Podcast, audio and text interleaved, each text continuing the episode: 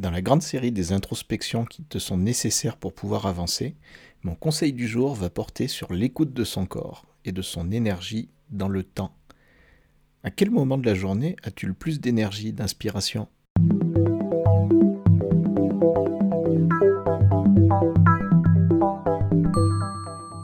Les vacances, c'est le moment ou jamais d'apprendre à vivre sans montre, sans réveil, sans planning.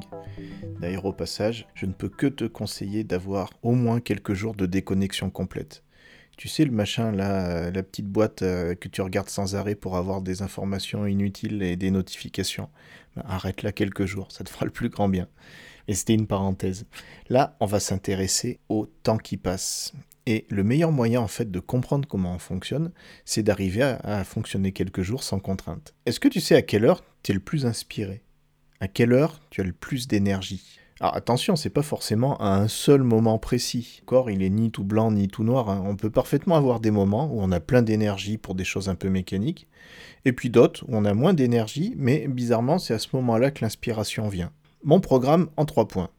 Premièrement, apprendre à s'écouter à expérimenter pour mieux comprendre son métabolisme, le fonctionnement de son corps. Il faut faire des expériences plein. C'est incroyable comme on a une méconnaissance en fait de comment on fonctionne soi-même.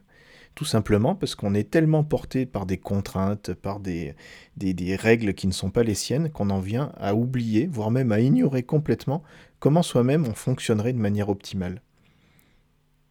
Et puis, euh, dans l'idée d'expérimenter, c'est certainement pas de suivre un gourou qui va te donner une réponse toute prête. Il y a plein de gens qui se sont retrouvés dégoûtés à tenter de suivre les méthodes du style Miracle Morning, où tu dois te lever super tôt le matin et où tout doit se faire le matin, pour au final constater, tout bêtement, bah, qu'ils sont pas du matin. Et puis ne pas être du matin, c'est pas un reproche, c'est pas un défaut rédhibitoire, c'est simplement une spécificité de son corps, de son métabolisme il faut appréhender la complexité de son corps.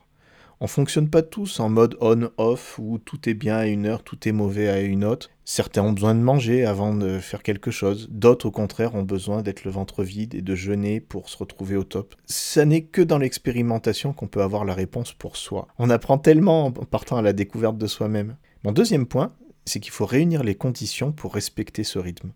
Je sais que c'est pas toujours simple. Hein. Discuter, négocier avec votre entourage. Si vous êtes patron, bah, c'est peut-être le moment de booster la productivité de vos équipes. Et la remise en question qu'on vit tous en ce moment, bah, moi il me semble que c'est le moment idéal pour intégrer dans votre réflexion celle du respect de la temporalité de ses employés, de ses troupes. Est-ce qu'on est vraiment à l'écoute du rythme de chacun?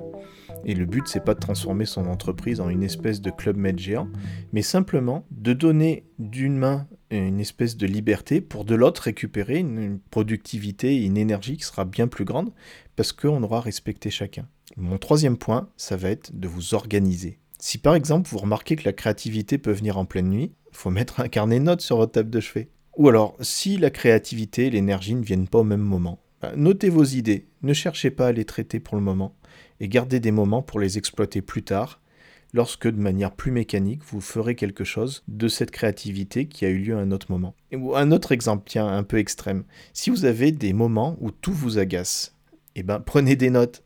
Les coups de gueule font partie des contenus qui marchent le mieux sur les réseaux sociaux. Alors pourquoi pas pousser le vôtre? Et puis c'est des fois en ayant un esprit critique qu'on peut arriver à avoir plus de clairvoyance sur certains problèmes. Je pourrais donner plein d'autres exemples, mais euh, t'as compris le principe il faut apprendre à mieux se connaître et à prendre en compte ses particularités.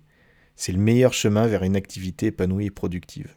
Moi, je sais que je suis super productif tôt le matin et tard le soir, alors que l'après-midi, je préfère faire une bonne grosse sieste ou partir me balader et laisser mon subconscient recharger ses batteries. Et d'ailleurs, bah, c'est souvent lors de ces balades que mes meilleures idées me viennent. Et vous, c'est quoi vos façons de fonctionner? À bientôt